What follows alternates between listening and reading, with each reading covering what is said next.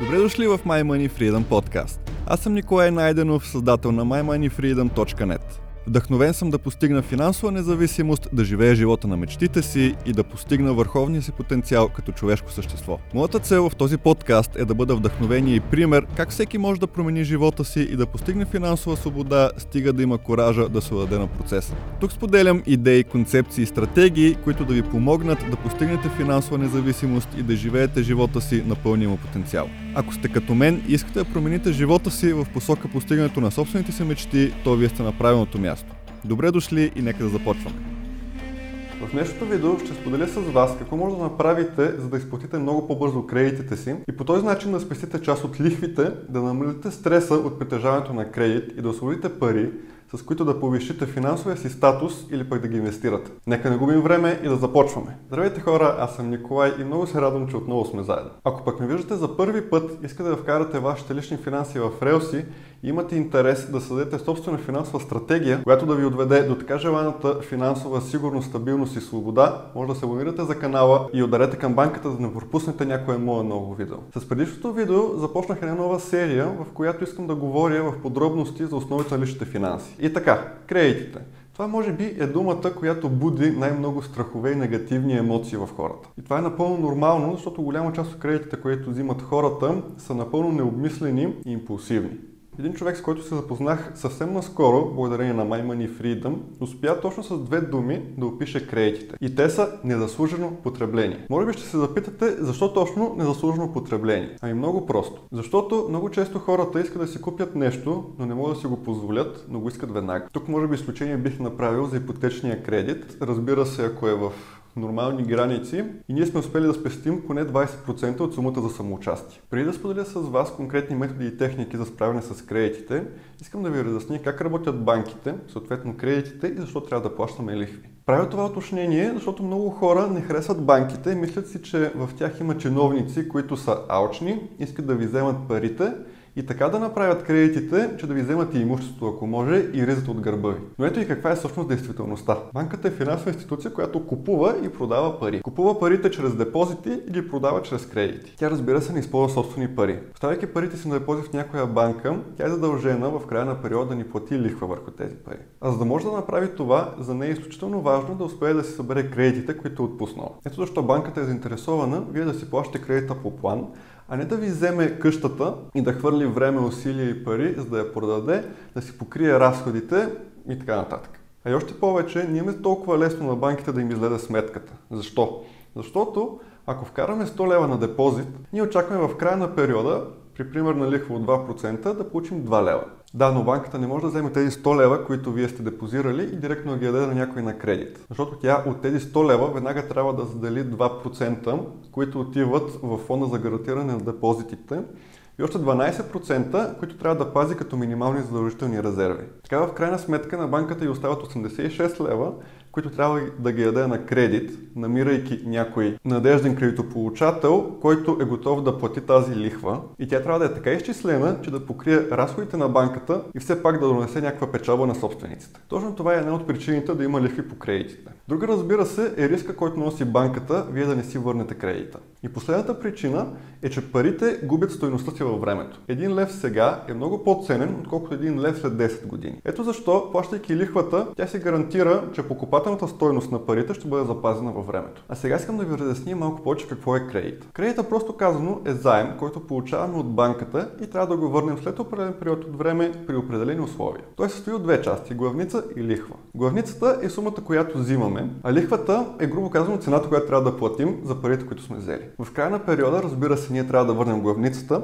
заедно с всички такси, лихви, комисионни, които са начислени. Всички тези допълнителни разходи, които идват върху главницата, е така наречения годишен процент на разходи. ГПР-то е единственият справедлив и верен начин, по който можем да сравним два кредита. Но също така е много важно да проверим какво точно включва банката в годишния процент на разходите. Защото някои банки може да включват застраховката по кредита, други могат да не я включват. И тогава, ако сравняваме два такива кредити, един включваш застраховката, другия не, то ние не сравняваме две равнопоставени оферти. И така получената сума трябва разбира се се плати на банката, но не на куп, не в края на периода, а всеки месец. Това са вноските, които плащаме. И възможно най-просто казано, колкото повече вноски имаме да плащаме, толкова по-скъп ни излиза кредит. Всяка една вноска се състои от две части – главница и лихва. В зависимост от това какъв тип вноски изберем, може процентното съотношение между главницата и лихвата да варират във времето. Видеото ще стане доста дълго, ако задълбая в конкретика в този момент. Затова напишете ни коментар отдолу дали ви е интересно, искате да направя видео, в което да ви разкажа какво трябва да съблюдавате при взимането на кредит и защо точно банките обичат да дават кредити на хората, които нямат нужда от тях и когато наистина имате нужда, те ви отказват. Сега искам да се върна на начините по които може да се справите с кредитите. И за мен има две основни стъпки, които трябва да се направят за излизане от кредитната тиня. Първата е да имаме заделени пари на страна, които са част от нашата финансова спасителна мрежа. А втората е предсрочно погасяваме при всяка една възможност кредитите си. Предсрочното погасяване, направено по правилния начин, може да ви спести много пари от лихви и същевременно да ви отаре от кредита доста по-бързо. Предсрочното погасяване на кредита не е необходимо да бъде цялостно, може да бъде и поетапно. Тоест не е нужно да съберете цялата сума на кредита и чак тогава да отидете до банката и да го погасите. Можете всеки месец да ходите до банката и да погасявате част от главницата. За мен е най-добре да правите точно това. При всяка една възможност да отивате и да погасявате част от кредита. Това разбира се става писменно. Не е достатъчно да внесете по-голяма сума в сметката, която се грижи за обслужването на кредита и да очаквате банката да ви вземе парите. Това няма как да стане, защото само единствено вие може да се разполагате със собствените си пари. При частичното пресрочно погасяване на кредита има две опции. Едната е да намалите вноската си, но да запазите срока на кредита. Другата е да оставите вноската си непроменена и да намалите срока на кредита. Ако вноската, която плащате в момента ви е комфортна, я запазете нея. Защото ефекта, който търсим е в крайна сметка да платим по-малко лихва и да приключим с кредита си възможно най-бързо. И това става по втория начин. Така, с едновременното намаляване на размера на кредита и срока му, ние ще спестим най-много пари от лихви и всякакви други разходи, които има върху него. Може би се питате защо първо трябва да спестите пари. Причината е, че когато погасяваме пресрочно кредитите си, ние увеличаваме разходите си за месеца, променяйки леко бюджета и в случай, че изникне някое извънредно плащане, е добре да имам откъде да си ги вземем тези пари. Както знаете, аз съм си поставил цел колкото се може по-бързо да изплатя кредитите, които имам.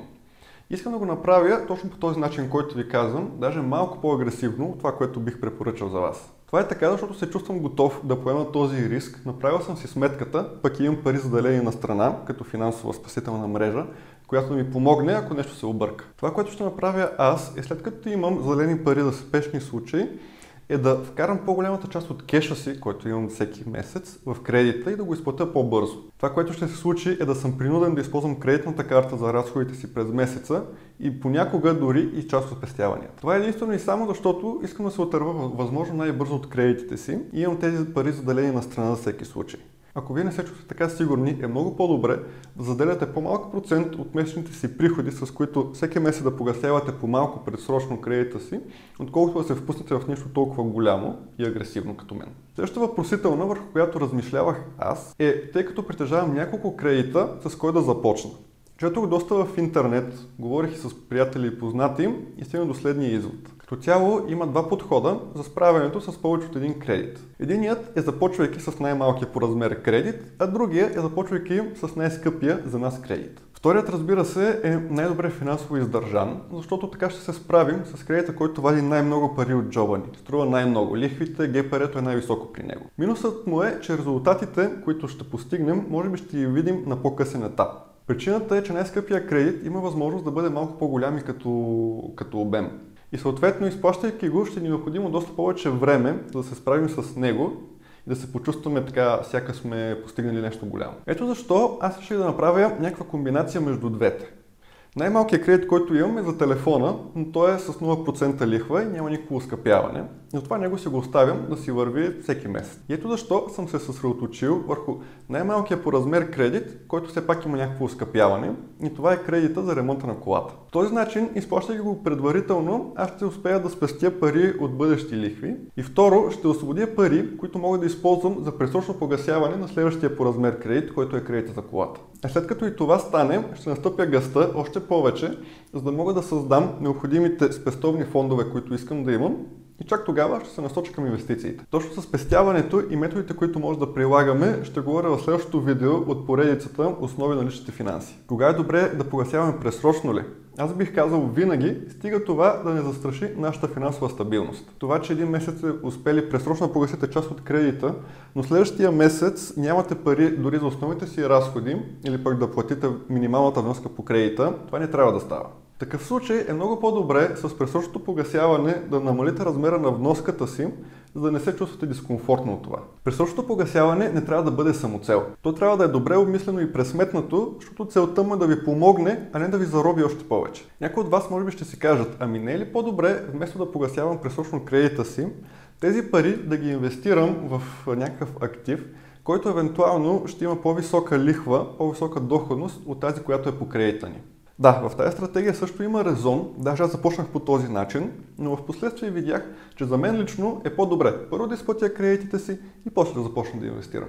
Ето и причините, поради които аз реших да спра с инвестирането и да насоча всичките си усилия и фокус да погася предварително и по-бързо кредитите си. Доходността от инвестициите по никакъв начин не е гарантирана, докато това, че банката ще си търси парите от вас и вие ще трябва да платите лихвата и главницата по кредита, е напълно гарантирано. Второ, едва ли ще можете да си позволите да инвестирате сума равна или по-голяма от стоеността на кредита, който имате. Вие инвестирате, например, 100 лева и получавате доходност всеки месец върху тях.